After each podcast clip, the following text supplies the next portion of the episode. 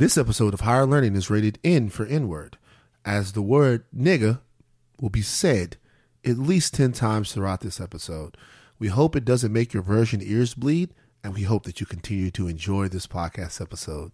Thank you, niggas. Yo, yo, yo, Thought Warriors! What is up? Higher Learning is on! It is I, Van Lathan Jr. And it's me, Rachel and Lindsay. Rachel, how upset are you that they sullied the the the name of Hans Christian Andersen and the the tradition of the Little Mermaid by letting a blick. I can't believe they did this. I'm so upset. We haven't even talked about this. They have a Negro in the water. Your posts on social media have been too funny. Um, how do I feel about it? I got to tell you, I was at I was at a party this weekend and in the pool with other black folks now that I'm thinking about it. And I think there was a joke that was made about that. And then somebody said, Have you seen the trailer for The Little Mermaid? And I said, Oh my gosh, I've been so busy wrapped up in things, I haven't seen it yet. And they said, You have to watch it, it will move you. Okay, yeah, I just want you to get that little piece of food off your mouth because that was. I'm hungry, man. no, no, please eat, eat, eat, Okay. eat. I just didn't want you to have that white thing stuck to your mouth the whole time. Disgusting. Um, okay, go ahead. Okay, so I went home and I was like, okay, I have to watch this. First of all, I felt like I was a kid again watching the movie. Little Mermaid is one of my favorite Disney movies. And I I was like, I had chills and I just I felt emotional. And so I felt like then I saw the videos circulating around and um um I saw the one the compilation of all the black girls and their mothers getting the reaction of them seeing Yeah. her for the first time as the Little Mermaid. And I got emotional again watching that because I just can't imagine when I was you're gonna laugh at me. I don't even know if I want to say this. When Get it out of the system. little- Go ahead. Let it happen. When I I, was going little. Yeah. I went to an all-white school hmm and I mean, I lived in a black neighborhood. I went to church with black people, but I was always teased, you know, I was always called a white girl.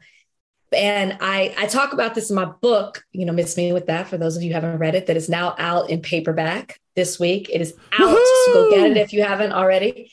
And I would talk about the identity crisis in that is that I knew I was black, but black people would tell me that I wasn't black enough. And I felt like I had to, you know, water myself down at school to be more white and fit in so I wouldn't be too black and they would accept me. I talk about this in elementary, feeling this way. And so when I would watch some of these movies that were my favorite, because we all know Disney was pretty much the only thing I could watch, I didn't see myself on the screen. And so I remember being very little wanting to look like that because I couldn't, I didn't see anything else. I mean, I did, but I mean, on television and stuff like for an imagination and all of that. I mean, animation and all that. So to, to see Black girls get to see something that I didn't see or feel something that I didn't feel at that age, it just took me back. And I was more emotional than I thought that I would be. But I'm so happy. Like it's a, it's a, it's a joy that they get that and to see. I mean, we all know we got a long way to go, but in some places that we're making strides. So none of these people who want to have a problem with it can take my joy because every video I see of a young Black girl happy, smiling, giddy, overseeing um, her as a little mermaid, it just it gives me so much life. Yeah. Um, I can't say that I really care about the Little Mermaid that much. I don't even I remember get having really seen it. You know. No, I get it. I get it. Um, I think that I'm Mm-hmm. Yeah. more concerned and more. I'm more interested in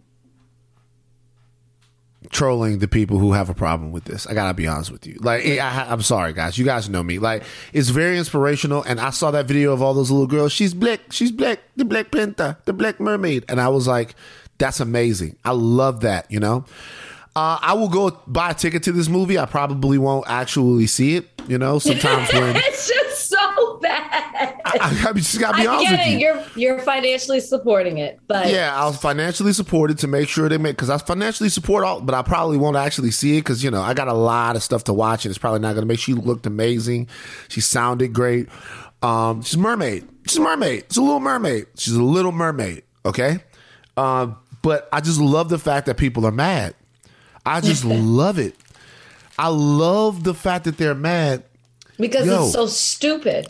No, That's it's not because they're stupid, man. It's not because No. of that. It is stupid.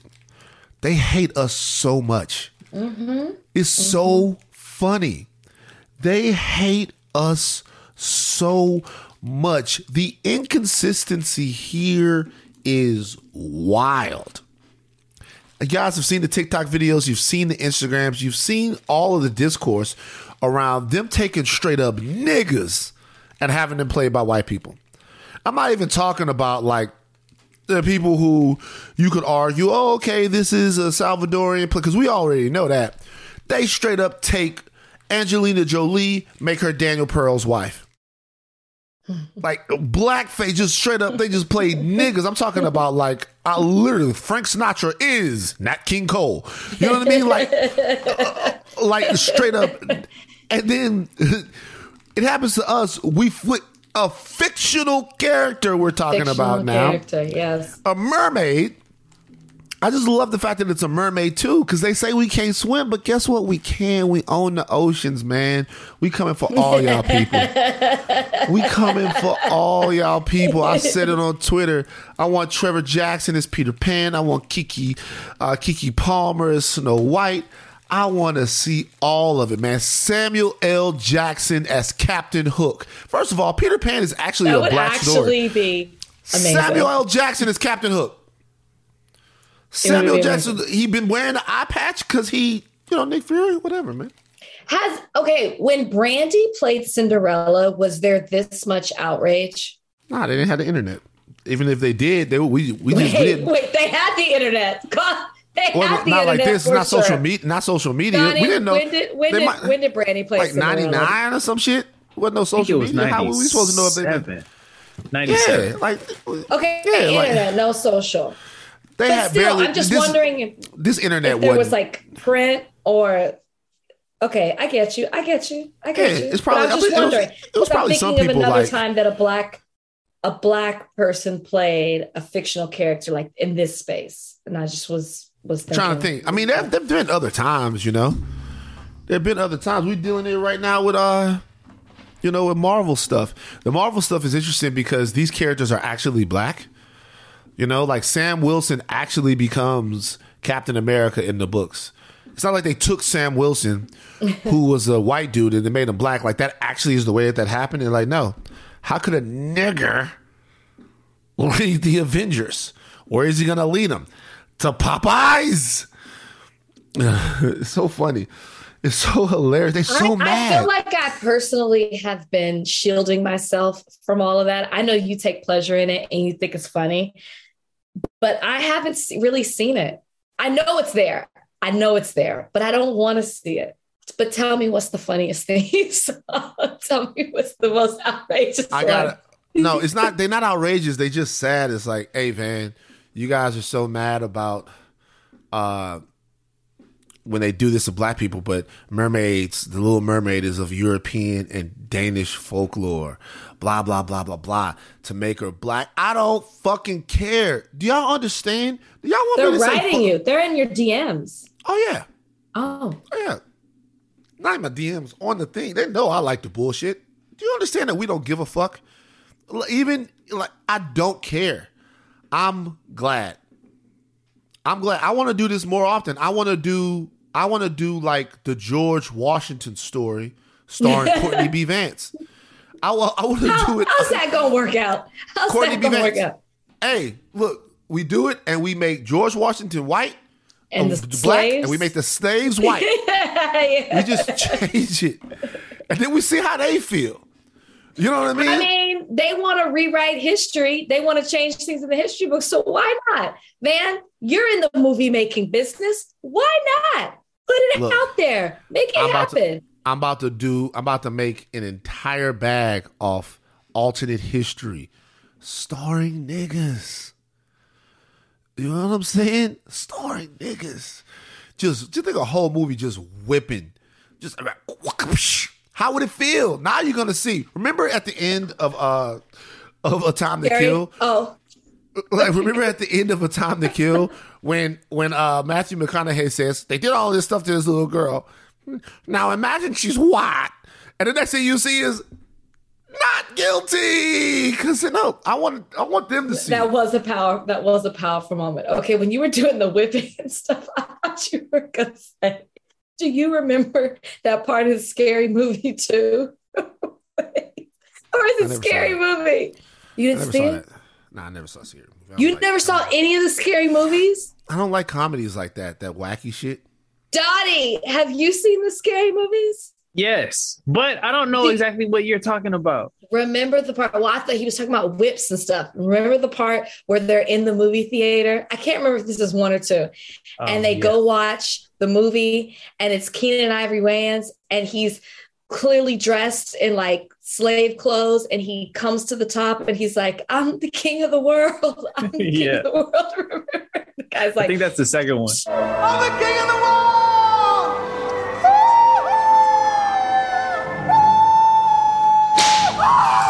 I'm a stomp too. Back down there, boy! "Get your butt back down there." boy." Oh, actually, I You did see gotta it. see it, man. Okay, you did. And they're actually really funny. Maybe not Yeah. three and that and on. No, but no, no, Yeah, no. the I know those. Two. I've seen clips of them and they're funny. I just wasn't in a scary movie phase at that time. You know what I'm saying? I was living in the hood. You feel me? Life was a scary movie. I, I'm just joking. I just didn't. Wow.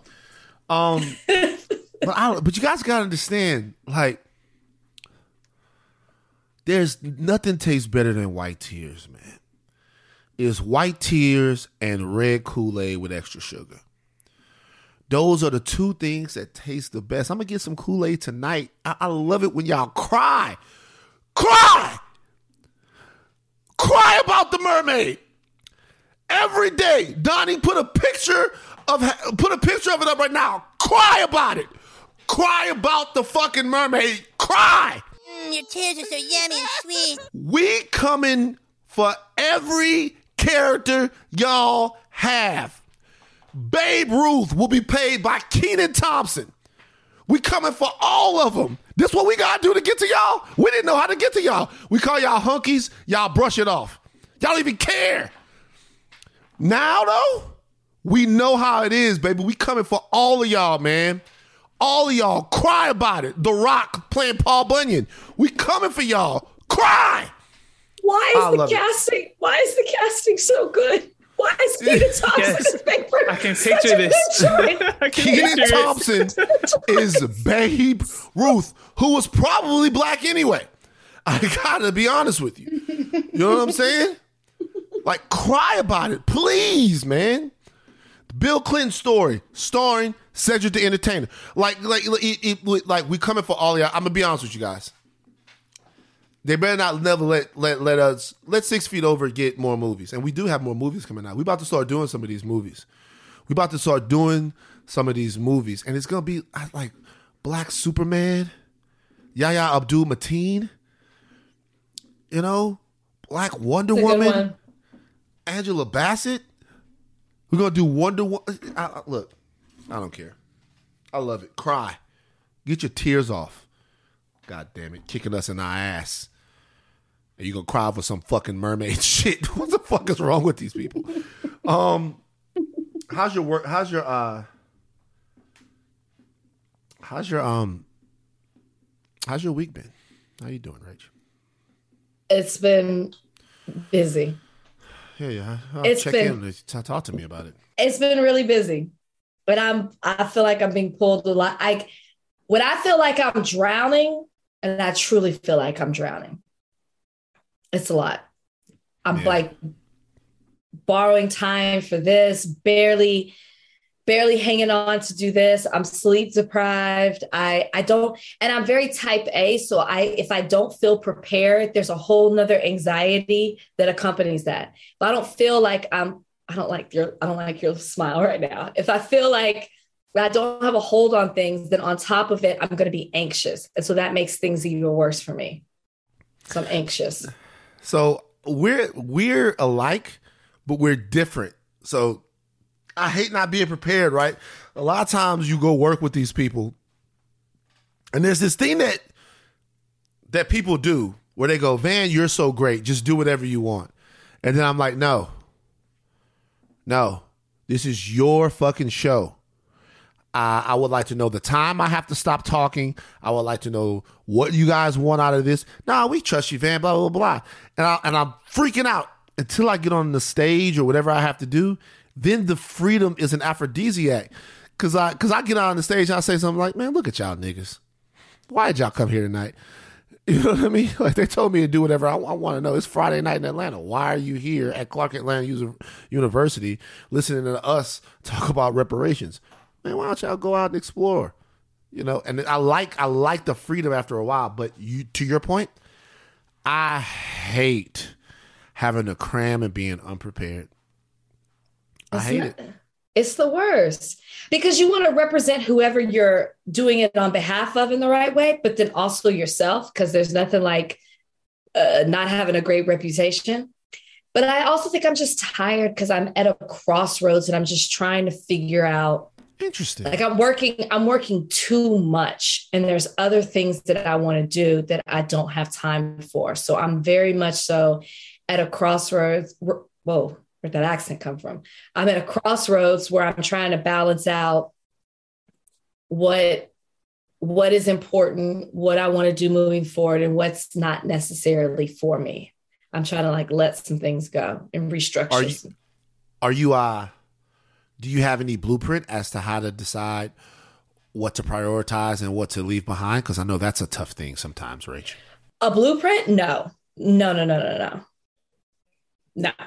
Then how the fuck are you gonna do it? Like, what, like, what- like, like, do you have? I, you know that- what I is- need? I need yeah. alone. I need time with myself. I Mhm. need. I don't have time. You know, and and like work takes away from personal life, and then you want to give to your personal life, and you're tired when you're doing that, and vice versa. And so, like, I just need time to just be with myself and weigh some things out. something just dawned on me. What's that? This is why Bryan is so shredded lately. He's lonely and getting it in in the gym. I'm looking at Bryan. I had to mute him. I'm looking at. uh, Don't you- I, am looking at. Unmute, I'm- Bryan. I'm looking at. I'm looking at Bryan. I'm like, all right, man. I'm too fat for this. I can't. You know, this is my nigga. Bryan is such a nice guy. Bryan is one of the best people. I'm not really even gonna nice. lie, man. Like Bryan is one of the nicest guys. really. Bryan come over in his scrubs. He gets his, he gets his scrub tailored, right? I asked you about this, didn't he? he the scrubs had a very distinct fit. There, I did ask him after this conversation. He did say there are a couple of pairs that are. What? Why? See what I'm saying? why? Why don't you ever believe me when I say stuff? Because I- it didn't make sense to me that he I tailored. could look at him and tell that the scrubs are tailored. I looked at Kalika. I'm like, man, this nigga is hard to be around. He's so easy to be around, but he's so hard to be around. I'm like, look at the V in the fucking scrubs. Nobody looks good in scrubs. But now I know why. Because you're Don't Busy. this on me. and Bryan is in there. He's he's like he's made dinner. You know, he's got a a, that a, tofu, a tofu salad and and organic chicken breast dinner. And he's like, you know, you coming home, and then he, you don't come home because you're busy, and he does a thousand extra crunches. Yeah, Until I get home. until you get home, and then you guys talk. Yeah, he rubs your feet. Um, I saw a vein in one of his eyeballs. That's how lean he is. Man, move on. Okay, just- well, Rachel, um, I am very hopeful, and I know that you will find the work-life balance that you're looking for. Uh, I'm going through the same thing right now. I was on Are you road, going through it? You okay? without a doubt. I was on the Oh. road in Mexico City. I am back. I have to go to Atlanta uh, next week. I have to go to DC the week after that, and then I have to go to Mm-hmm. my Miami. After that, it's just it's uh it's very tough.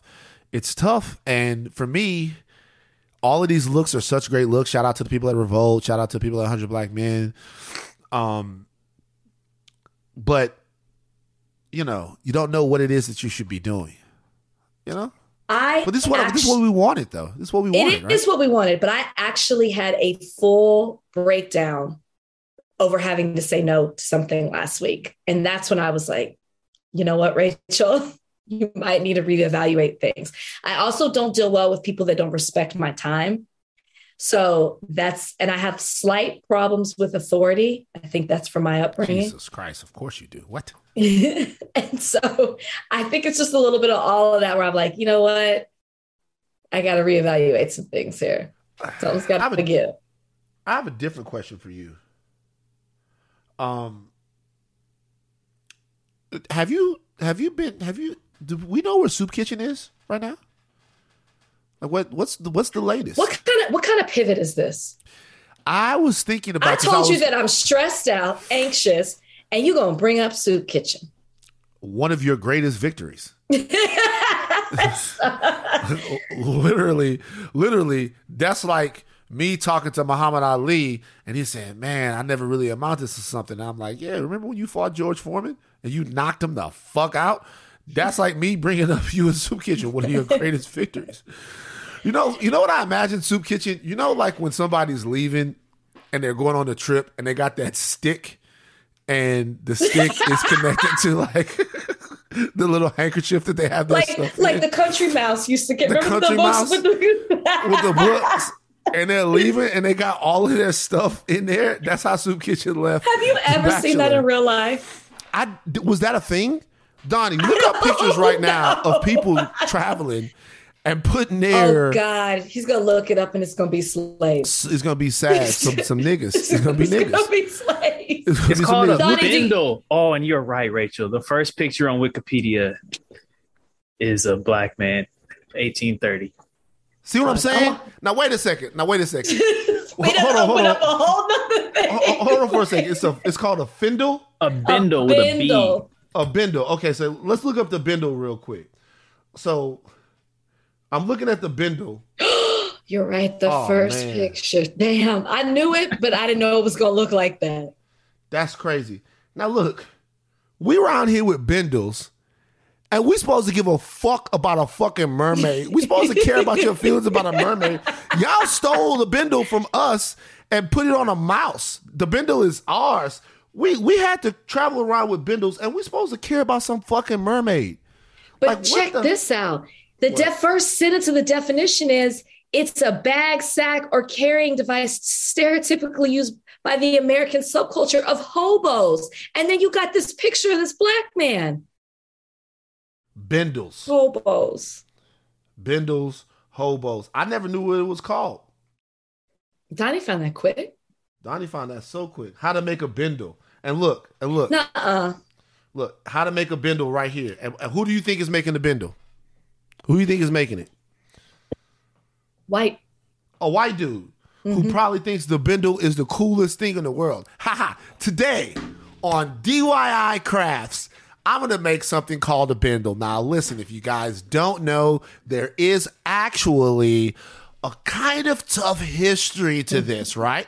This is back in the day, slaves, when they were going from place to place, sometimes people gaining their freedom, they would take all of their belongings, which wasn't much because let's face it, the history of the United States isn't so great, and they would put it in these things, attach it to a stick, and wow, you had a ready made luggage case. Here's the thing even though that's the history of it, I think that for somebody today that's living off grid, it can be a real good tool to move from place to place. So, with a nod to that history, today, come with me. I'm going to show you guys how to make your very own bindle. And then the fucking moves fast, stop motion, you know. First, take a handkerchief. You don't have the sad ass ones that the niggers had. You can go buy one of these at an army supply. Yeah, steal the shit. That's what they do to everything. Now they'll probably put a, a designer label on it and call it fashion. Mark Yeah.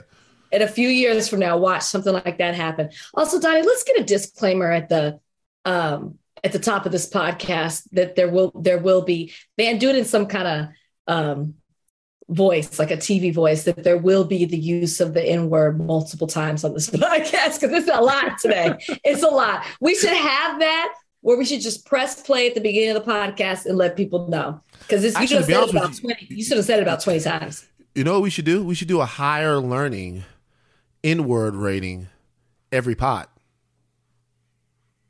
Like- okay, like So what's so- the scale? Like how many times it's used, or so whether this episode much? would be rated N for N word. This episode of higher learning There you go. This episode of Higher Learning is rated N for N-word, as the word nigga will be said at least 10 times throughout this episode. We hope it doesn't make your virgin ears bleed, and we that we hope that you continue to enjoy this podcast episode. Thank you, niggas. Put that at the top. Put that at the Yeah, top. that's perfect. All right. Enough with the pleasantries. We have to talk about terrible human beings, and we will do that on the other side of this break as we get to the big deal of the day. Big deal of the day. Gosh, every time we do something like this, I'm so glad. I'm so glad that I'm out of the state of Florida. All right. feel like we haven't talked about Florida Governor Ron DeSantis in a long time, so we're going to do it now. Florida Governor Ron DeSantis sends immigrant filled planes to Martha's Vineyard. Now, he flew two planes on Wednesday full of immigrants to Martha's Vineyard, escalating a tactic by Republican governors to draw attention to what they consider to be the Biden administration's failed border policies. Um, according to local officials, uh, DeSantis gave no notice to Massachusetts officials that immigrants would be arriving. This was part of an effort from the Republicans to transport illegal immigrants to sanctuary destinations. This is what the communication director for DeSantis said. Now, Ma- Massachusetts Governor Charlie Baker, who is a Republican, said that he was in touch with local officials and that short term shelter was being provided. He said our, our and then State Representative Dylan Fernandes, who represents Martha's Vineyard, Martha's Vineyard, said that our island jumped into action, putting together 50 beds, giving everyone a good meal, providing a play area for the children, and making sure people have health care and support they need. He said, We are a community that comes together to support immigrants. Now, DeSantis isn't alone in this. This has also been done by Texas Governor Greg Abbott, who began busing thousands of immigrants to Washington in April and recently added New York and Chicago to the list. Um, Arizona governor has been doing it as well. He's been sending immigrants to Washington since May. Um, DeSantis is doing this under a Florida program, under a state program that was funded by the legislature last or earlier this year. And that statement reads in part states like Massachusetts, New York, and California will better facilitate the care of these individuals who they have invited into our country by incentivizing illegal immigration. Man, man, are you obviously? I want to know your thoughts, but are you shocked that something like this is happening in 2022 in this country? No, um, not at all. I'm not shocked because the the Republicans, uh, the, the MAGA wing of the Republicans, especially, but not to make it seem like the right has ever been progressive or in any way humane about immigration policy. Uh, they are determined to prove to everyone just how evil, unfeeling, and uncaring they actually are. I'll be honest with you. I think that this is an act of humanitarian terrorism. Mm-hmm. And, and I say that because it smells um like something where human lives Mm-hmm. are used to make a political point, hmm which uh to me is a tenet of terrorism, right? You're uh putting people in fear, you're putting people uh in a threatening um dangerous situation to make a political point, and then you're claiming responsibility for it. I want people to understand that this wasn't just something that he did. This was something that he made sure everyone knew that he did. Yeah. There was a camera crew that followed the plane. Um, there was a camera crew on board the plane. They made sure to get everybody getting off of it. He wants you guys to know just what he's doing to stop what he calls a takeover by immigrants uh, in states like his. Uh, we talk a lot of, on this podcast about what the Democrats are doing and aren't doing. and it's a difficult conversation to have sometimes because we're talking about things that are political, right? We're talking about X's and O's as what uh, in terms of if I make a football analogy, we're talking about did Biden hit the hole? Did uh, Kamala Harris block the right person? We're talking about on the field stuff, right? Okay. Uh, a lot of what we're dealing with when we're dealing with the other side isn't about that. It's about how evil can these motherfuckers be? like seriously, like how evil can there be? You said something that uh that resonates with me when I hear people talk about this story. You said children. There were kids there. Yo, man, even if you want to make your point to your constituents, don't you care about putting a kid on a plane to a place where they don't know, a kid that's probably already been through so much, and having them land somewhere and then relying on the goodwill of people that you don't know, that you're not familiar with, to make sure that nothing befalls them um, that could be potentially life threatening or life changing. He doesn't care, and neither does Greg Abbott. Uh, they don't care. And to be honest with you, this wing and this movement from the right cannot be negotiated with. Uh, it cannot be appeased. It has got to be defeated and destroyed. And I'm sorry that we're here, but they continuously remind us that they're subhuman. And I meant every single word that I fucking said. So for me, mm. it actually makes me rethink some of the criticisms that I might levy at uh at even the current administration. It makes me wonder sometimes if what I'm doing is is actually uh in the long run hurting things. I know that I have to oh. do it. I have to stay intellectual about these things and I have to make sure that as a community we get what we want, we get what we need, and we hold our politicians accountable. But these other motherfuckers is something else, man. It's different. It's different. I don't think you holding them accountable is the exact same thing that what's what they're doing. Because like one thing, not that I want to give them anything, but one thing that they are so consistent on is being extremely creative in being in their xenophobic, racist, hateful, discriminatory behavior. Very creative with it. This obviously was something that has been planned out. They obviously looked at the legality of it. They have their legislature passed something that created a program that even allowed for them to do this. This was a process.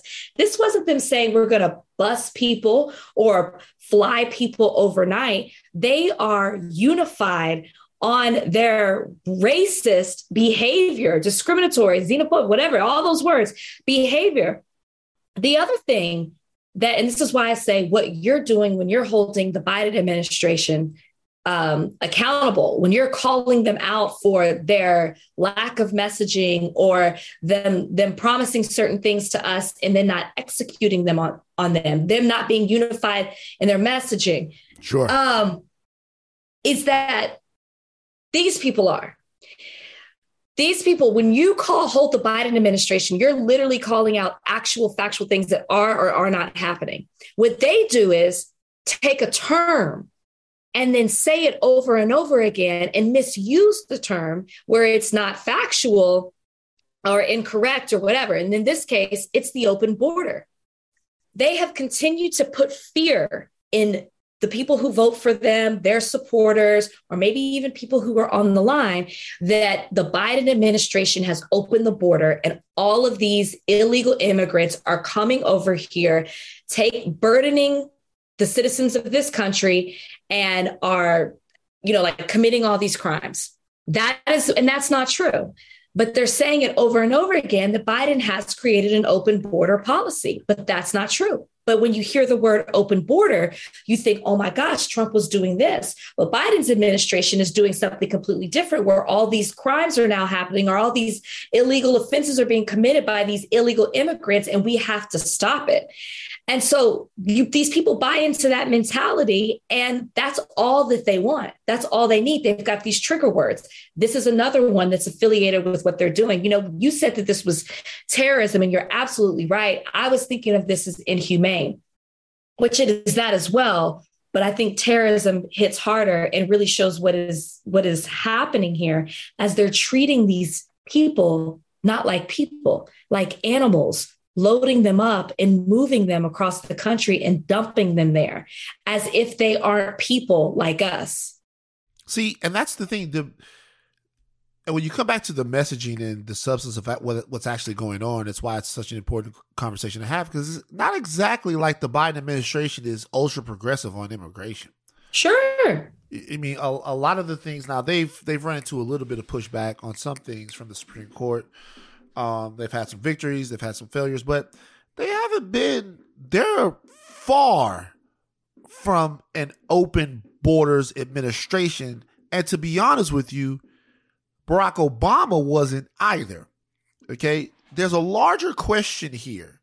The larger question is, as Americans, because we talk about what our duty in the world is all the time, right? We say that our duty is to prop up democracy, to uh, to uh, you know, promote freedom, to promote security to places all over, because those are the tenets um, and the things that America is based on. And what seems to be the case is we're saying that we'll prop it up in yours in your country no matter how destabilizing that is no mm-hmm. matter what that actually does to the society that you live in but we're saying that you can't have any of ours that we're fresh out of compassion in America. We're fresh out of democracy in America. We're fresh out of freedom in America. We're fresh out of humane treatment from anybody else, for anybody else other than the people who uh, are not from shithole countries or we're lucky enough to have been born here. We're fresh out of compassion mm-hmm. you know? Um, and if people want a compassionless state, a state to where we don't even consider what something does to somebody, then they'll continue to what about or split the baby or have conversations about what the right actually brings to the political discourse. But as we move further and further along, we're seeing an escalation from them that is no longer tenable to me uh, in terms of having an actual civilized political discussion. Right. They escalate every single chance that we get. Uh, and every, I heard someone saying that the best thing for Biden to do would be to actually, the best outcome would be for Trump to be indicted and all the bullshit that he's in right now. And for President Biden to then pardon Donald Trump on the condition that Donald Trump does not run for president. That is a stupid fucking idea. That's a stupid idea. Mm-hmm. The things that Donald Trump has done, has been accused of doing, and that we know that he has done are far beyond the type of situation to where we should play cards with him. We should deal him the fuck out of the game. You don't get to sit at the poker table anymore. Mm-hmm. Like it's over, right? They've yeah. shown. And what should really happen is the left and whoever's in power in the left should kick these people in the nuts until they change their stripes. Shit like this, I'm sorry, can't fuck with it. And p- proud of it. Right. Proud of the situation down there. It's it's interesting because you see like we like we were talking about this has been a process and you see that the other side is not willing to play by the rules and do whatever they want to do necessary, no matter how extreme it is. Actually, the more extreme, the better for them. And it's as if they know that there won't be that same response from the other side. Like, how can you get the left to be, to do something extreme to either shut this kind of behavior down or make you think twice about doing something like this again? They don't. Nothing's happening. What is, the, the the the the well, I mean, the state representative who I read from, Dylan Fernandes, read about. I mean, he has to to take care of these individuals because that's just not the kind of stuff or what he stands for, and rightfully so. But then what? What the, the answer that can't, it can't just stop there. Something else has to happen to make this type of behavior stop because it's only going to get worse as we lead up to 2024. And God forbid they come into office and then are able to have even more power to do more stuff like this. Uh, Charlie Crist is um, has been nominated to run against Ron DeSantis down there in Florida. Charlie Crist is not exactly a sterling A plus politician. Um, but he's better than the doo doo stain in the draws motherfucker they got down there right now. Look, we can have a conversation about U.S. immigration policy. We can policy. We can have a conversation about whether or not some of the policies of e- even the Biden administration um, have been, in my opinion, uh, kind enough and understanding enough to the plight of people trying to come to this country. We can have that conversation, right? We don't have to have that conversation um, under the scope of uh, what happened with DeSantis. We can have it anytime we want. We can talk about what we want as a nation in terms of immigration. We can have that conversation. What we can't have that, what conversation that we can't have is about whether or not we're going to treat people humanely and whether or not we're going to inflict trauma onto children, uh, uh, men and women for the sake of political points. We should be better than that. We should be above that. We know deep down that we aren't. But if we have to, if we're going to try to be, there are certain voices that we're just not going to be able to listen to. And to be honest with you, Ron DeSantis, the MAGA wing of the Republicans, we can't hear him out. A lot of you guys tried it. I really never did. A lot of you guys tried it. If you don't fucking see it now, you're out of here. I do want to shout out one organization, the International Refu- Refugee Assistance Project. I want everybody to go to their website, the International Refugee Assistance Project. What they will talk to you about is a different arm of this. It's uh, the legal arm of this. There's a way that we can protect people that are trying to come over into the United States that are either seeking asylum or move, running away from where they are. Remember, there are going to be all kinds of reasons that people try to seek asylum now, right? Like we talk about people trying to seek political asylum. We talk about people leaving dangerous drug cartels, but we don't talk about the fact that climate change is about to be a reason that all types of people, scores of people seek asylum in another place. Another thing that the right has their thumbs up their asses on. You know what I mean? They're gonna tell you, "Hey, I'm sorry that your fucking place flooded, but uh, we don't want to do this. Like, we we don't we don't believe in climate change. Blah blah blah blah. Just bad across the board." So, the International Refugee Assistance Project um, is a place where you can go and it can help power some of these people to provide actual legal resources to them, legal eagle, because That's they're going to need that to know exactly what their rights are. Sometimes knowing what your rights are can be the difference between um, being fucked over by a government that doesn't care about you and actually being able to assert uh, some sort of power in your situation. So go check them out. Um, I, I looked them up when I was doing research for this. Uh, speaking of legal, Brett Favre is the worst person Yes. Brett Favre, I, I want to, you guys, Brett Favre is one of the worst people ever. Mm. Like, Mm. ever. Imagine right now Mm. that you're walking down like Skid Row or a place where there's a homeless encampment. Okay? Imagine you're walking down where there's a place. There's two types of people. One type of person reaches into their pocket to give money to the people in need. The other type of person pretends like they don't exist. Maybe they don't have any cash. Maybe they've seen too many people, whatever. Brett Favre is the third type of person. He robs the people that already are down and out. And that third person, I've never met one of them before. I've met the first type. I've been both of those other two people. I've, yo, here, take this. Hey man, I ain't got it today. But what I've never done is actually gone, yo, I see you got skateboard that right there. Give it to me. Brett Favre, we negotiated and litigated on this very podcast about a situation where he was receiving money that was meant to go to a welfare fund in Mississippi. The question that we asked on this podcast was whether or not Brett Favre knew where this money was coming from. The money Yep. itself, there was $5 million to build a volleyball uh, stadium. His daughter was playing volleyball at the University of Southern Miss at the time. There was another million dollars that was played to, paid to him for fucking like uh, motivational speeches and all of that stuff. And it came out uh, of welfare funds in Mississippi uh, from Governor Phil Bryant. Mhm. Text messages leaked Now we know he absolutely knew and wanted to keep it quiet. Here are the text messages. Uh, just left Brett Favre. Can we help him with his project?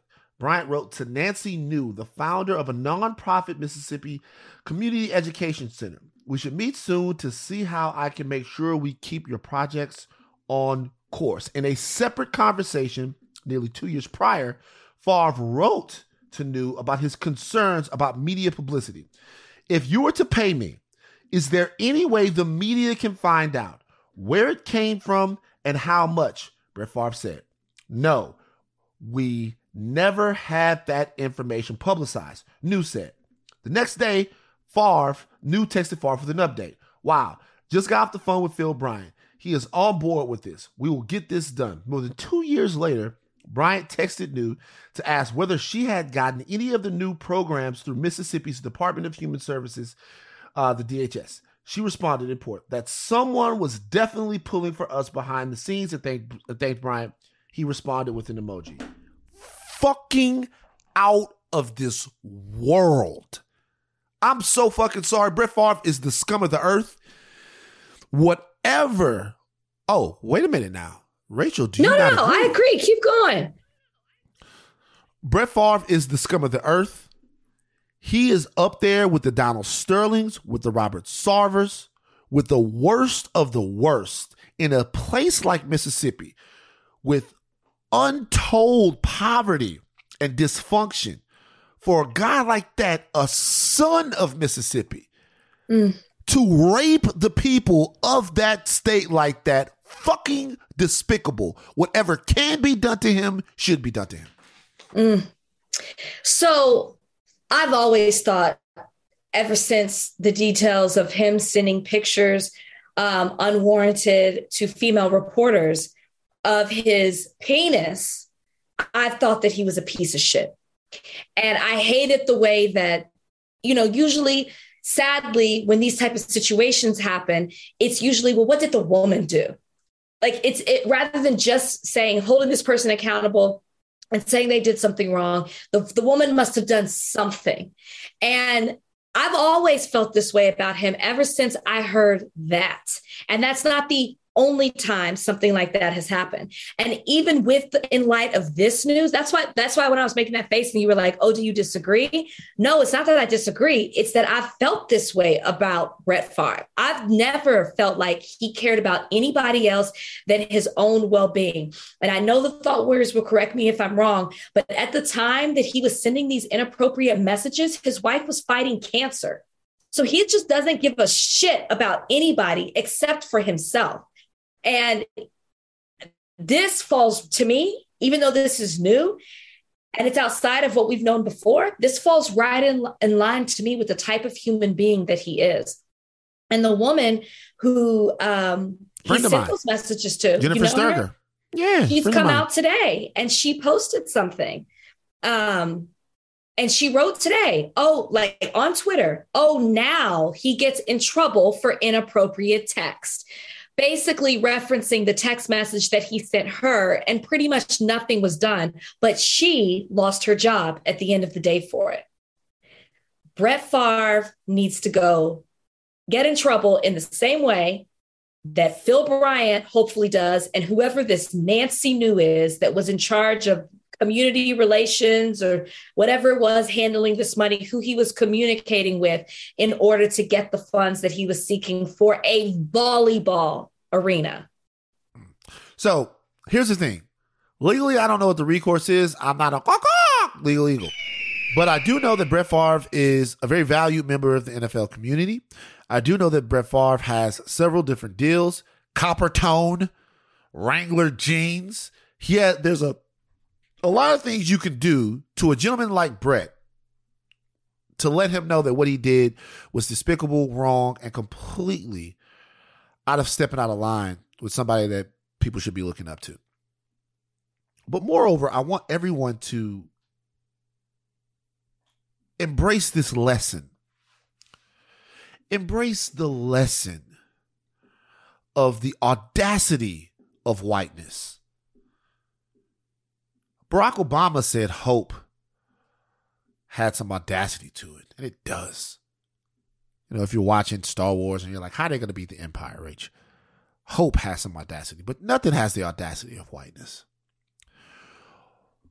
For people on the right to accuse blacks, Hispanics, particularly women, of milking and misusing the welfare system in America, only to have it come around and be found out that the biggest welfare queen in Mississippi in the history of Mississippi is Brett fucking Favre. is Brett fucking Favre. Do you guys honestly think that Mississippi is the only place shit like this is going down? When you see crumbling infrastructure all over the place, when you see hungry children all over the place. I was watching a video where some bastard on Fox News said parts of El Paso look like a third world country because of immigration. You know what looks like a third world country? Coffee coming out of your motherfucking faucet because your city doesn't have clean operating water. And then a quarterback that comes from your from from your fucking state is around here taking money from the people who need it the most. God damn it. Jesus Christ. Come on, man. But they got to do something. Yo, he's got to be punished in some sort of way. Please. I, I don't even know what what what can specifically be done, but it's got to. He continues to get away with with not this type of behavior, but bad, inappropriate behavior. Whatever whatever can be done needs to be done to him. Seriously. I'll be honest with you. I've heard people say this before. I think he should be removed from the Hall of Fame. I'll be real with you. Go. I think no he should be removed here. from the Hall. I think he should be removed from the Hall of Fame.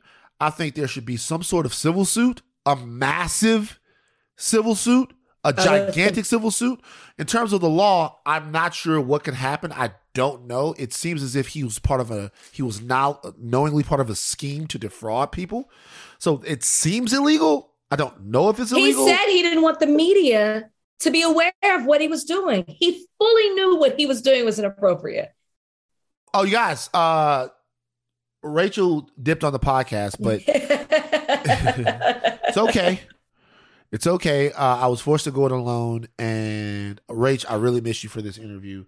Uh, but we have an amazing interview today. Uh, Letitia Wright, in a it, just a fantastic movie she's in right now called The Silent Twins, about a very uh, spooky yet empowering, uh, yet spiritual journey of two twins that lived in England that would only communicate with each other. We're going to talk to her about her movie, and of course, we're going to talk to her about Black Panther, Wakanda Forever, and some of the discourse surrounding the film and what we might be able to expect. That's up next here on Higher Learning. I'm sad I missed it. Uh, we are joined by an incredibly special guest right now um, one of the best actresses in the world, a staple of the culture, and star of man, uh, t- sublime. Um, it's almost adjectives don't really even exist to describe it. Surreal, amazing new film called The Silent Twins. We are joined today on Higher Learning by Letitia Wright. Letitia, how are you doing? What's going on? What an introduction, man. Thank you so much. no, we appreciate you. Uh let's jump off into this film. Um, I was unaware of the story of the Gibbons sisters. Mm-hmm. I was unaware of the the uh the really just almost spiritual bond that they had. Mm. And I think that a lot of people might be. Uh, tell people a little bit about the movie and what attracted you to make this film. Yeah, man. The the, the movie is a, a, beautiful look into the lives of of twin sisters June and Jennifer Gibbons. Um, they lived in Wales in the UK in the in the in the sixties to like the nineties, and and during that time, from like the 60s to the to the 70s, you know, um, and 80s, they they experienced a lot of like marginalized um, behavior from society. They they they experienced racism, you know, and they had a speech impediment. It made it difficult for them to communicate with their peers, and instead instead of embracing them, society locked them out. Um, and we follow their story in our movie. We see how they use silence as a way to protect themselves.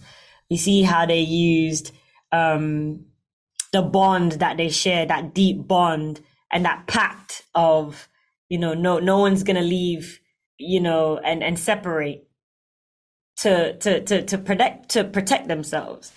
Um, and how I got involved, um, and what attracted me to it was just the opportunity to tell a story that I felt, um, needed to, to, to, to be told with the right angle, you know, their, their, the beauty of who they were as as as sisters was lost all those years ago when the when the media shared about them and and told everybody you know what what they were going through in the psychiatric hospital. The the essence of who they were was lost and they just became boxed into one thing. And i just i just found it intriguing and i wanted to tell the story and i wanted to to do that with the right people and thankfully we found tamara lawrence who is a, who is really exquisite um, in this movie. She's really phenomenal. Um, and yeah, man, proud of it. Really proud of it. Not only are we leading actresses, but we're also producers. Um, but yeah, man, it's it's a meaningful story. So they these identical twin sisters don't speak uh, to the outside world for years, but they've developed, um, like I said, a spiritual bond between one another, and they almost the thing about the movie for me and, and, and some of the research that I did, they almost weaponized their silence as a form of revolution and protest mm-hmm. against their treatment. And we never really think about um, or have explored in film the power of silence. Mm-hmm. What we always mm-hmm. see is people using their voice. Mm. Uh, and we never really think about the power of not saying anything as an actor somebody whose main job it is to really use their voice. How did you have to change your preparation for the movie a little bit um, in order to bring this character to life? That's a great question. It was a challenge at first because it's like, how do you allow the audience to sit through two hours worth of a movie and the first section, the first act is in silence? And I think, I think what we had to do was go deeper we had to understand the reasons behind the silence. We couldn't just be lazy about it. We couldn't just say, okay, this scene, we're to be silent. No, we had to know why. And when we went to the book, when we went to the documentary that's out there with June sharing her story, we found that, yeah, like you said, they, they use silence as a weapon um, towards society to say, hey, like if you, if you're to marginalize me, if you're to keep me out, I'm to keep you out by protecting my space. And, and it takes depth. It takes depth to be able to do that. And also, I want to champion the younger twins in this movie. People are in for a treat, not only for myself and Tamara's portrayal of the twins, but the younger twins, Lee, um, Leah and Ava. They are phenomenal actresses. I'm, I'm shook. I'm shooketh when I watch them. I'm like, fam, like you lot are just, if you lot are doing this at what 12 13 mm-hmm. i'm i'm so ready for what they're about to do when they're 25 um they had to carry a level of of depth with them to portray what and to and to evoke emotion into the into into the audience members and to and to and to yeah to channel what the the twins were feeling with silence it takes yeah. great it takes a great artist to do that and fortunately we had a great team for you and Tamara, who you guys play June and Jennifer, how did you guys prepare in tandem? Because it's not the type of movie where you can just go off into. I would wouldn't imagine that it you can just go off and uh, I'm gonna go sit around this and learn. I would imagine that this has to be a team effort between you guys. What was that process like? Yeah, it was it was hard to begin with because you know every actor wants to come on set, flex, show what they can do, show how much research they did, but ego had to be put to the side from day one. Yeah. So myself and Tamara had to get comfortable with the idea of being uncomfortable in each other's space and to be, to normalize being together literally every single day. Um, and we had to just, yeah, just dedicate ourselves because that's what that's that's we, we can't even understand the the experience of being a twin because we're not you know yeah. a twin is together from from the from the point of of of of them being in their mother's womb, you know, and Conception. you know what I mean? And and Yeah. and they they they they reach out for each other. I, I think it was like six months or something like that. They start reaching out for each other. Um, Tamara has all of these statistics and research in her mind um, that I steal all the time. Uh, but they start reaching out for each other, and I think in a way we had to make up for that lost time that we probably wouldn't we wouldn't we definitely wouldn't have had in the mother's in our mother's womb as twins. So we had to we had to freaking work hard. We had to spend days and nights with each other just like back to back just research and just getting comfortable in each other's presence um and bringing that to screen for you guys. Was there was it the type of thing to where you guys go, okay, we have to spend seven, eight, nine hours a, to, a, a day together, or was it like was it like a regiment that you guys had to kind of try to? first it was a regiment. Uh-huh. we realized that it wasn't going to work especially when we got to when we got to our film set when we got Right. to, on location like block out the world we literally had hardly any outside communication like we literally was just from the from the start of the day to the end of the day like if you saw me you saw tomorrow like literally Mm, like, if we if she was eating i was eating like right. it was literally like just in sync. It- some some people got fed up of us on set. They're like, "Oh, there they go. Here's a twin. What you guys doing the twin thing?" Like we had like uh we had people be like, "What's going on there?" Like you know, or if I had to make a decision, if someone came up to me and said, "Hey Tish, like today we want to put you in this costume," I'm like, "What's Tamara wearing? Tamara, did you approve this costume? Because I didn't." like everything was the same. Um, I don't want to give away. I mean, obviously, I think that people are going to be interested in what happens uh, in the film, uh, in the story. So I don't want to give too much of the movie away, but I do want to say that uh, June Gibbons is still with us. Yes. Um, um, I don't want to tell people too much about you know what goes on or what happens in the the the, the story of these women's lives.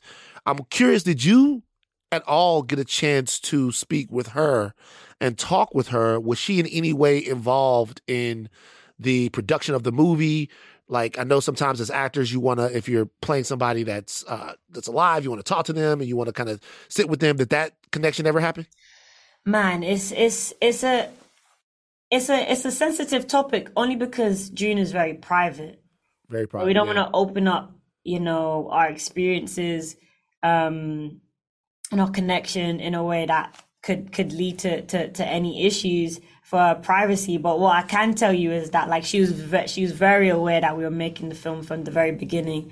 The writer Marjorie Wallace, we've been in contact with her from from the start of her knowing that the book has been options, that actresses have been attached. You know, we went to Marjorie's house, we we sat down, you know, we talked to her, we saw all of the archived footage and information and writings and photos of the twins. Um, Marjorie's just been reading the script and, and staying in sync, you know, with us. She she saw the edits, you know, everything there is to know about this film. Marjorie was there, and, and what's beautiful about Marjorie's connection to June is that it's still happening today. It's still strong. Still, it's still one of love, and through patience and just us dedicating ourselves to telling the story in a way that's positive um, and not detrimental to to their to their to their characters. Um, Marjorie was able to communicate that and, and share with with with with June that that the film is made and it's done and and for for for, for our sides we got a thumbs up of approval and and gratitude that it was made in a in a respectful and beautiful way. um the visual look because for something like this you could just the story is so compelling that you could mm. really just do a paint but we know the directors are important and the tone and pacing of a movie always is but you really could just tell the story here and it would be so compelling that everybody would be enraptured but this film has an incredibly distinct uh texture tone and visual look that almost is almost like another character in the movie in and of itself right? Uh tell us a little bit about the director. I i consider myself a cinephile and i have to say to somebody who i wasn't really uh familiar with their work before what was it like being on set and how do you how would you describe the look of the movie? Oh man, so many great questions. Um, yeah, I wasn't familiar with with with with uh, our director's work um, myself, um, but she she did a few joints that went to Sundance. You know, Sundance as a film festival, they love art house movies. You know, Of course. and Yeah. and and I found that you know her approach to it, you know, was firstly to to engage with me. You know, she came to me, she asked me to play the part. You know, I told her I wanted to be a producer. You know, everybody was on board, and then immediately after that, you know, I let her know like the things in which I am going to stand for as a black woman. You know, I immediately let her know that I need to understand your vision. Like, how are you going to make this different? You know, how are you going to Yeah. make, how are you going to put this together? And she had a great team of not only production designer, but also cinematographer. And she made everyone study the book. Um, and what I found with the visual tone of our film is like, and, and I love that you said it's like another character, is that from the writings of the twins, we didn't want that to be lost. Oh, their imagination.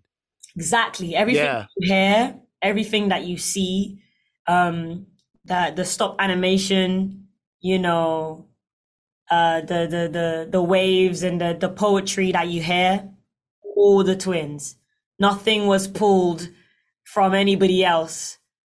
That's every single word was written by them. So we used it, and the visual tone of the film and the cinematography that was the basis for for for for us creating the movie the way it did and we we didn't want to leave that to the side we wanted that to have its own life we wanted you to not only see the story in a linear way but also a non-linear way Of course. yeah we wanted to mess you up And you did.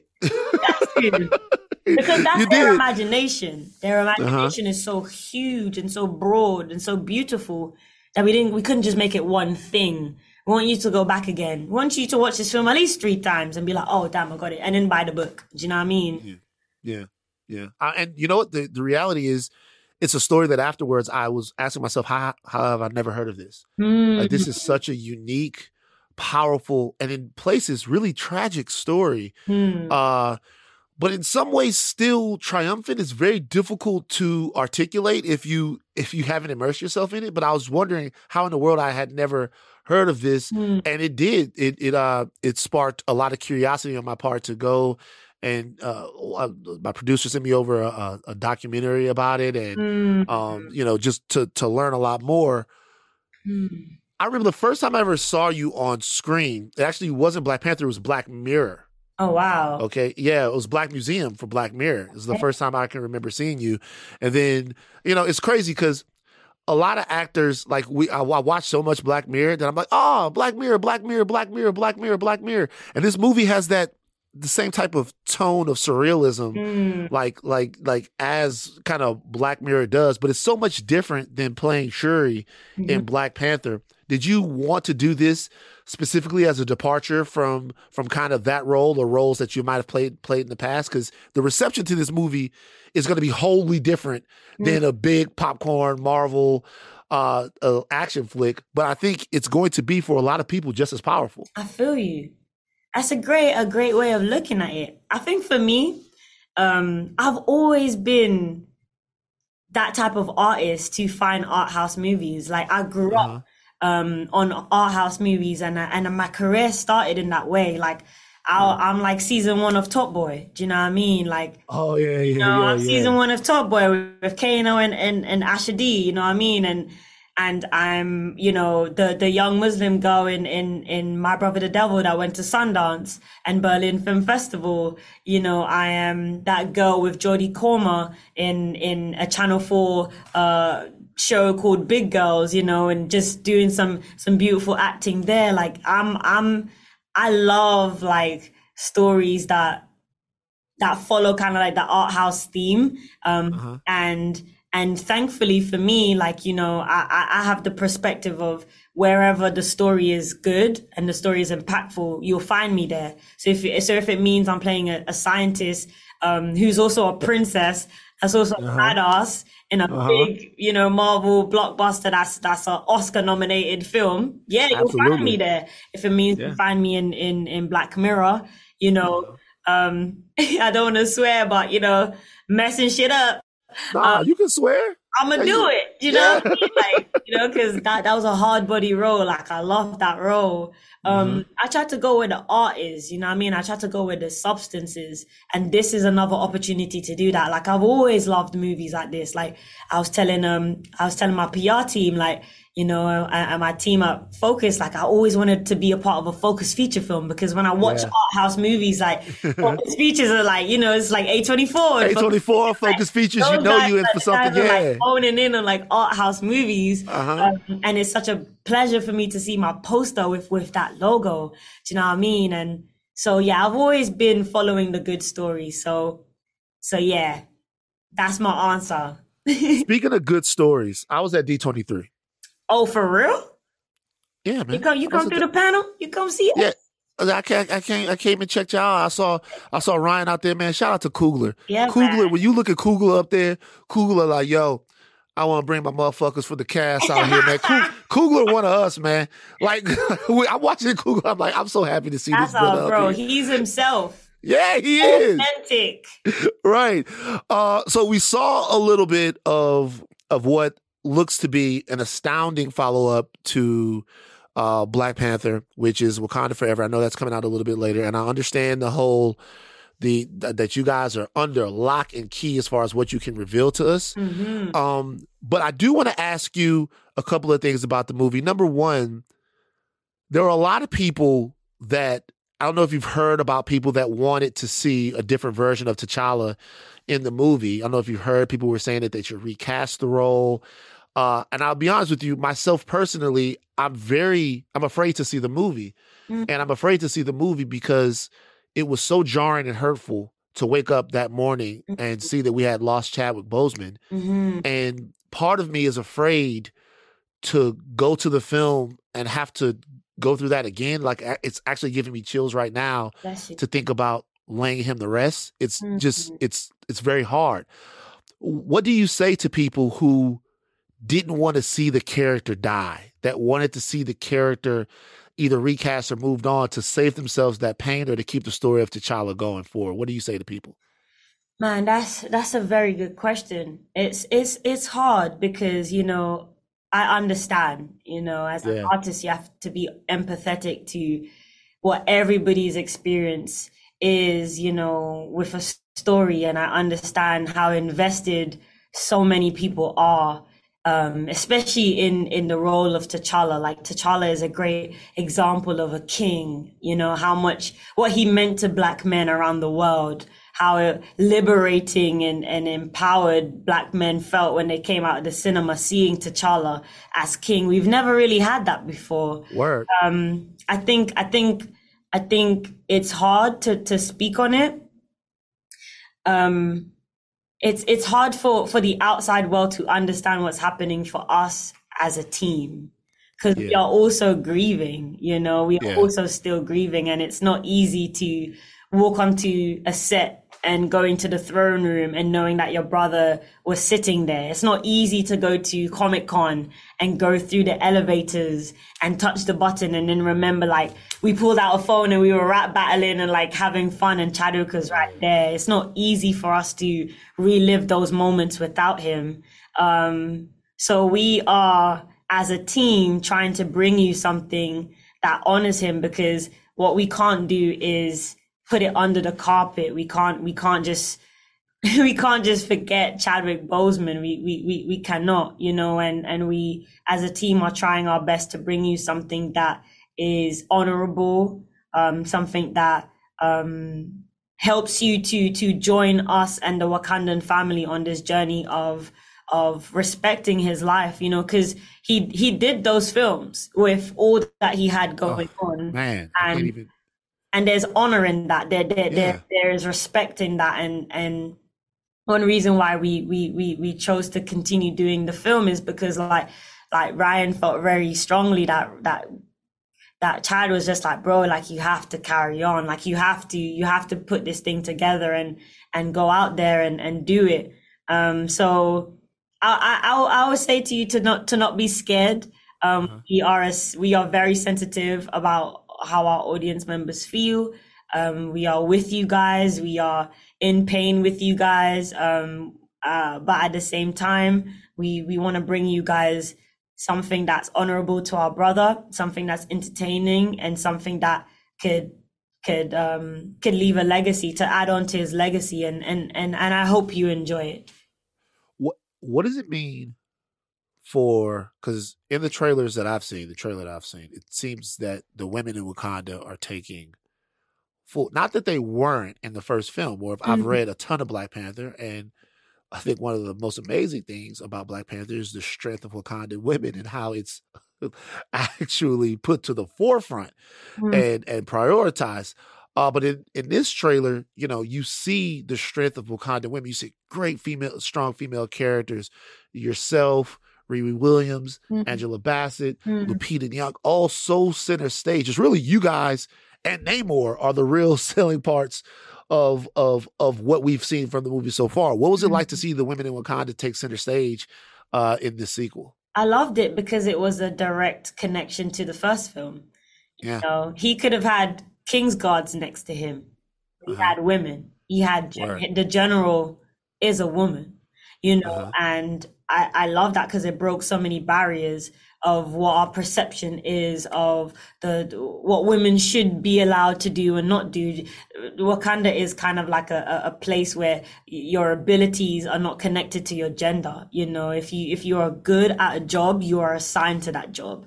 Um, that's why his little sister is the head of technology. He doesn't care if Uh-huh. Mbaku's like scoffing at them and saying, "Why is your your technology technological advancements is, is operated by a, by a younger person?" Right. Like, no, my sister's freaking smart, so I'm gonna put her in that position because she deserves to be there. And I think, in connection to the first film, how you know T'Challa was surrounded by powerful women um, and he called on his sister and he called on on his on his on his on his on his uh, uh, his love interest. He, he called on his mother um, to to help him make decisions. And I think you know we we we see these women lose someone that they love so much, and it's only right for us to to try to understand how they how they move forward as a nation. And I think it could re- be really empowering, not only for black men to see that, but for black women to see that too, and for the world to also see that um in its entirety. So there's a lot, you know. You just gotta have to buy a ticket. You're asking bare questions right now. I'm, I look, I'm about, I'm, I'm there already. Look, you, what you understand is, I'm not even here talking to you. I'm already there. You're there. You're in the seat. I'm, I'm, I'm with the in the seat right now. Like I'm waiting for them to pop the popcorn. I'm like, to hurry up, man. I'm already there for the movie. Last question I'll ask, and you've been so generous with your time. Um, and you guys have to go out uh, and see the Silent Twins. It is a a wholly amazing and unique film going experience. You guys will love it, and of course, we're super excited for for uh for Black Panther: Wakanda Forever. I want to ask you a question on a little bit of the discourse that's been going on uh, that we've talked about here on Higher Learning. Um, so we have an amazing crop of young black actors working right now. To me, having followed film and uh, been a part of you know the filmmaker, I produced the movie, you know, won an Oscar. So it, it having done this for a while, I think that the the crop of young black talent that we have right now, I'm unfamiliar with it ever having been this deep. Mm. I mean, yourself, uh, Jonathan Majors, uh, Zazie Beetz, Tessa Thompson, Daniel, Damson, Dominique just- Thorne, Dominique Fishback, the, the, the, oh my Palmer, God, Dominique Kiki Fishback, ama- Lane, just the, it, Kelvin it is Harris Jr., Stephan James. absolutely uh, uh, LaKeith Stanfield, uh, like everyone, like it, it's just an amazing crop of young talent. Mm. there's been a conversation, and I'm sure you've heard this question before about what it means to have British actors portray Americans in American roles, Mm. and whether or not our cultures are uh, linked enough for that to be something that we shouldn't care about. Uh, Idris Elba, who's said that it was an unintelligent sort of conversation to have because we are all black and being that we are all black it shouldn't really matter whether or not you have cynthia Erivo playing uh, harriet tubman or whether or not you have daniel brilliantly playing uh, fred hampton Mm. i just to be honest with you have said i don't think in the grand scale scheme of things it does matter but i can see to black american actors why it would matter why they would feel as if we're being pushed to the side, uh, because sometimes the narrative is that our brothers and sisters across the pond are more refined or better performers than us. And a lot of black actors, like Samuel L. Jackson said in the past, think that maybe that shouldn't be the case. Is this an argument? Because we heard this when Queen and Slim came out. We've talked about it over and over and over again. Is this an argument when it's brought up that you feel like has any merit? Is this something that we should be discussing? Or is this something that we should put behind us and unite as a diaspora uh, eh, to kind of portray roles and, and, and, and big up each other? What do, what do you think? Do you think it has any merit to even talk about this? Oh, man, everything has value. You know, everyone's feelings are validated and, and necessary. And um, it's important for us to, to have healthy, um, balanced conversations about how we're feeling, you know, and Right. it's, it, it doesn't serve if we knock each other down.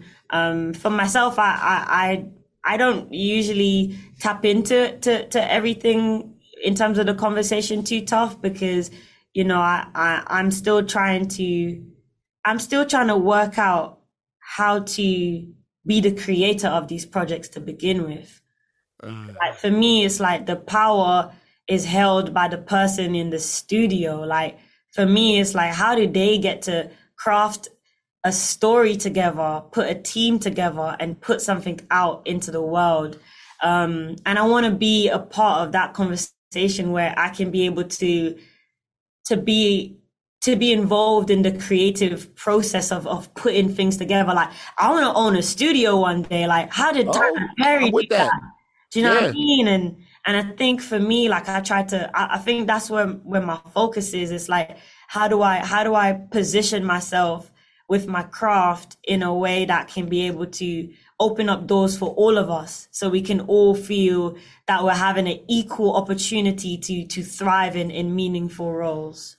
Word, word. Okay. The big picture. I feel you. Letitia Wright, Thank you. thank you for joining us on Higher Learning today. Uh, the film is The Silent Twins. Yeah. It is uh, going to knock you guys' socks off. I think just to watch what you and Tamara Lawrence did on the movie is just, it's amazing. I really can't describe it. It's something that people are going to have to see. By the way, uh, I'm a huge fan of you. I know it's you in the suit. I'm not going to ask you if it's you in the suit in the trailer. about? I don't know. I'm not going to ask you if it's you in the suit. I know it's you in the suit. I did a forensic breakdown of Shuri's movements from the first Black Panther and compared it to the split second I got in the trailer, and it's you in the suit. Man, so congratulations on being the next. right now, bro. Yo, just get your ticket. When you get your ticket, we'll go watch Huh? it together. We'll Have go watch big it together. Discussion, innit? And we gonna give each other a pound when I'm like, I knew it. I knew my sister got Man, you you Black Panther. wilding right now, bro. Letitia Wright, thank you for joining us today on Higher Learning. Pleasure to talk to you. Can't wait for uh for the movie to come out and All excited to watch your career and all your success. Thank you, bro. All right. So Kyrie Irving, somebody we haven't talked about in a while. Well, just at the start of the podcast, he decided we, well, not really the start, whatever. Just at the start of the podcast, Kyrie Irving took to social media and he shared something that I think we could both agree that's disturbing.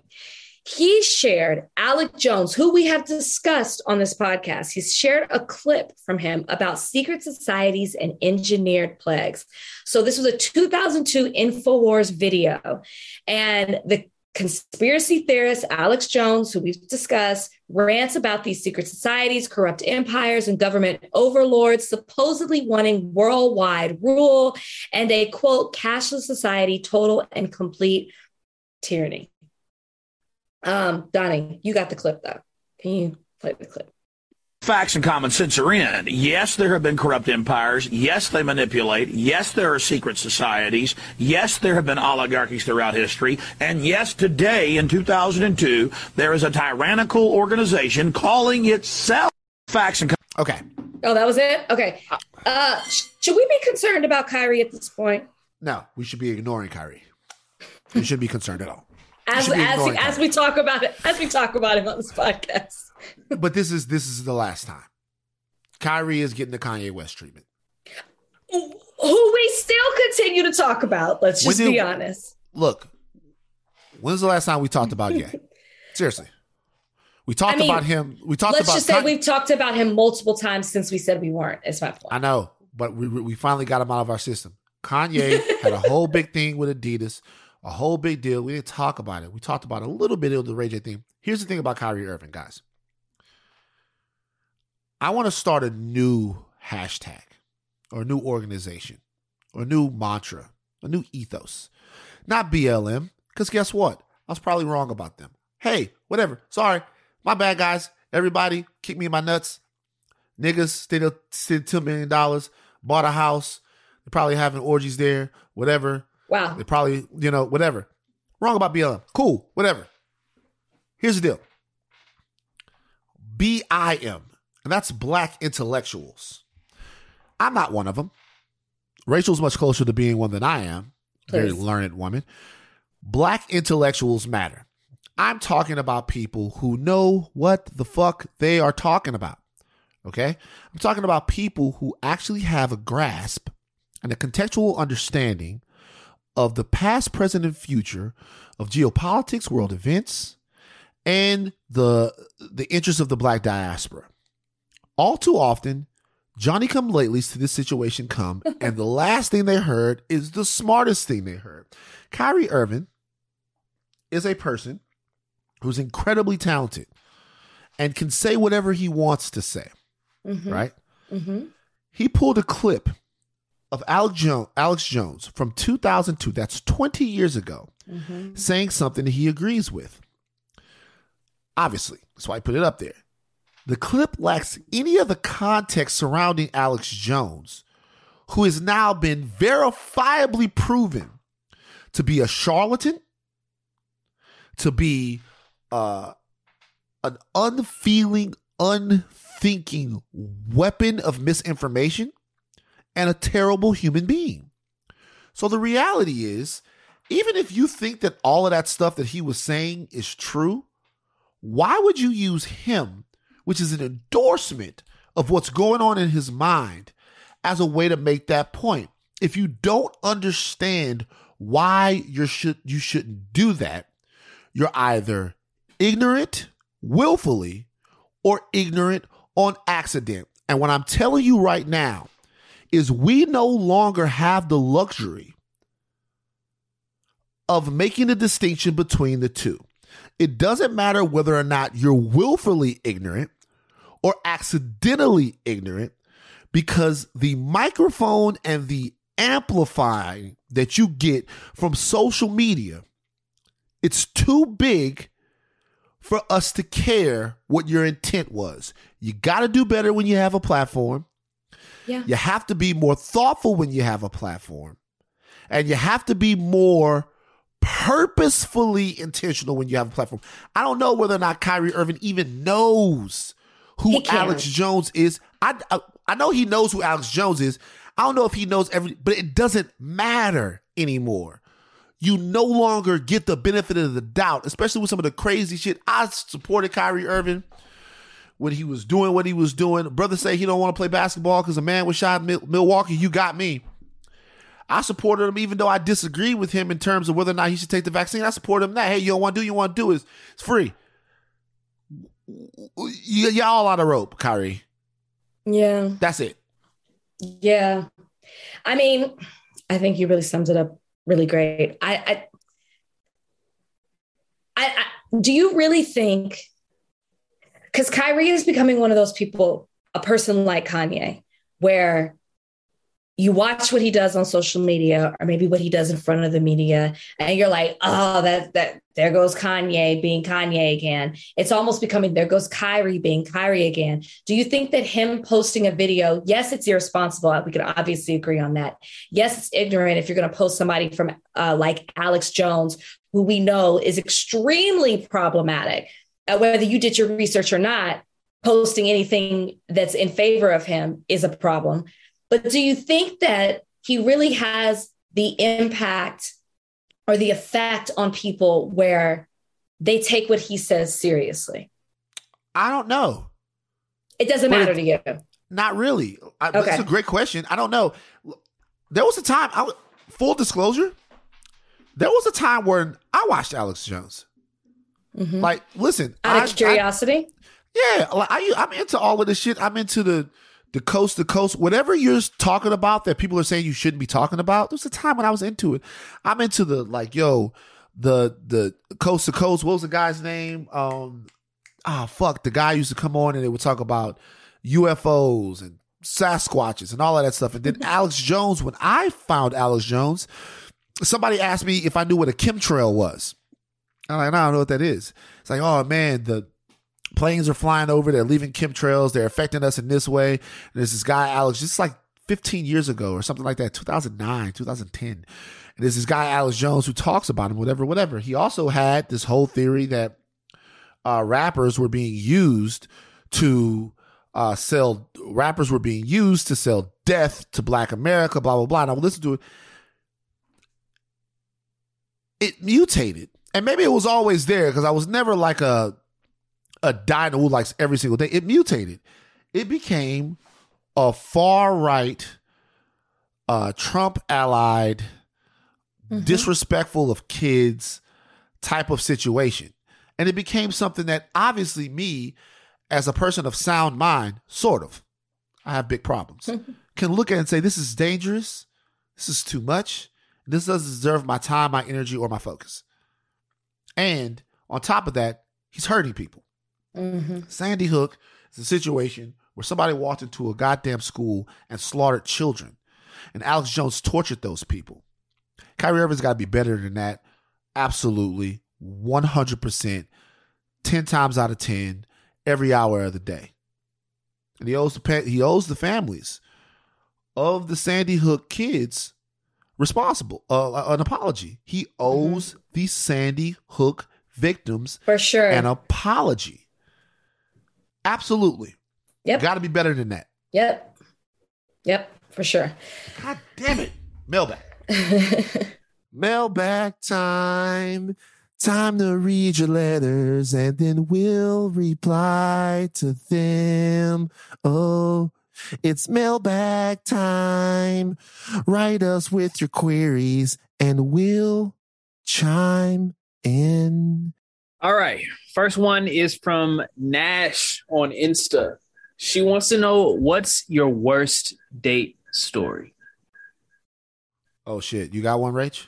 I think I've told this before where I was on a date with a guy and I don't even remember where we met. we're on a date. It was going good. Went to dinner. I was like, wow, this is we're really, we're really vibing. Let's keep this going. Go to the bar at the at the restaurant.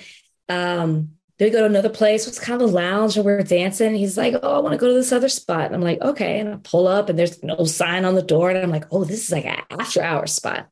Eh, it was a swingers club. Oh yeah, that's what I'm talking about. Ooh, I don't know what I said that made him feel like it was okay to take me there, but I didn't stay. Touch me. no he was he, he was in there. He that's how this is what he was saying. This my no, oh, I, I, didn't enough to hear you oh, say touch anything. me. Oh, touch my back. Oh, oh. Uh, so there was this girl at work that I had really been getting to trying to get to go out with me. I don't know if I've ever told this story. Uh, I was trying to get her to go out with me for a long time, you know. But like I back in the days, for me, I would really work on you. I, I wouldn't like be weird about it. I'm just a charming guy. And she decided to go out with me. And I was trying to get my mustache right. And like trying to get it perfect because I didn't get a chance to go get my mm-hmm. hair cut, right? Mm-hmm. And I shaved my mustache off. Yeah. And did I tell this story before? It sounds familiar, but keep going. And I shaved my mustache off, right? And I, I shaved my mustache off. We were going to see this Heath Ledger movie called The Order. It was like this religious movie where people would eat. It was a terrible choice of movies. Did you have a beard? No beard. Okay, so there was no facial hair. There was no facial hair. Okay, keep going. I, I, I fucked my mustache up and I ended up shaving it all off. And I remember I went there and like I was like, yo, maybe she's not gonna notice. And as soon as I got in, she goes, What happened to your face? and I'm like, uh man, I may have to say I nicked myself, so I have to shave the whole thing off. And she's like, "Oh, you look different." And then I kind of got a little mad. I'm like, I'm the same thing, whatever, whatever. She's like, don't look at me. If I came in here bald, you wouldn't want to go out with me either. And I was like, so you tell me you don't want to go? By the way, not the best. And she goes, I guess we could go, but like, don't touch me or nothing. and we uh, we did this. Whole, we did this whole date, and I was still turning on the charm. It was just very soul destroyed. I remember I came home feeling so bad about myself. Like Jesus Christ, I'm the ugliest nigga in the world. But it was it was a bad day. We're still No. friends though. But facial facial hair change. Like when Bryan has shaved off some of his facial hair, I'm like, mm-mm. put it back. Yeah. Put it back. See to me. See to me. Okay, what's what's next? Okay. All right, uh, next one. Stubborn kind of fellow on Reddit asks, if you were a WWE wrestler, what would your entrance theme be? Oh, Van, go ahead. I'm sure you've actually probably thought about this. Probably acted it out as well. Connect the Dots by Meek Mill. Hold on. Chase, chase, chase, chase, gang. Chase, chase, chase, chase, gang. Uh. Talk to him, Meek. Talk to him. Brandon got 40 with a ladder in that bitch. It don't matter who you get.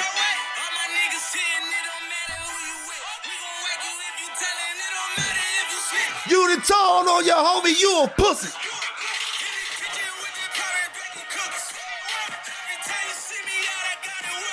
Going out, going nuts. That's a bop. Hold on, let him go, let him go. Yeah, bitch, I'm talking.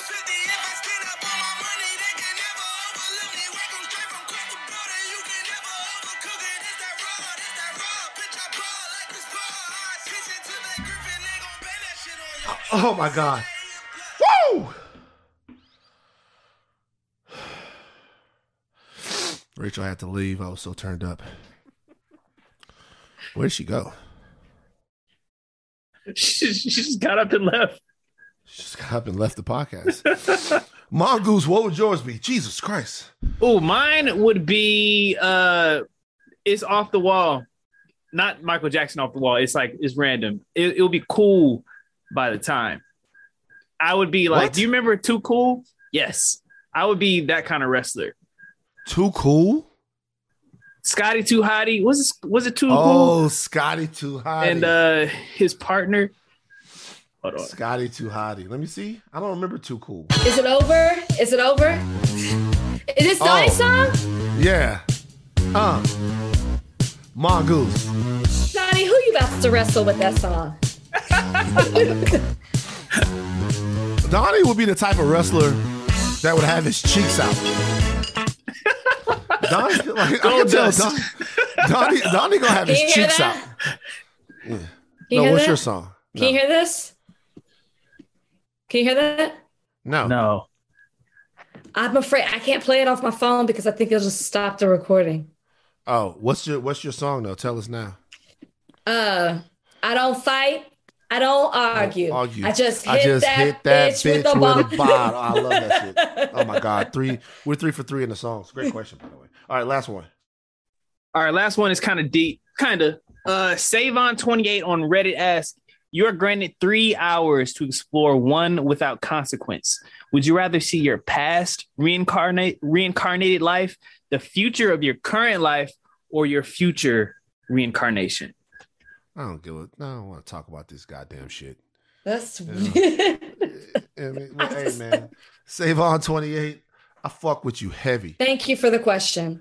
Thank you so much. It's like, oh god damn it, bro. It's too much going on. Goddamn reincarnation, Shirley MacLaine type shit. I can go with Like, the colors I- one. There's the colors one. That's super simple.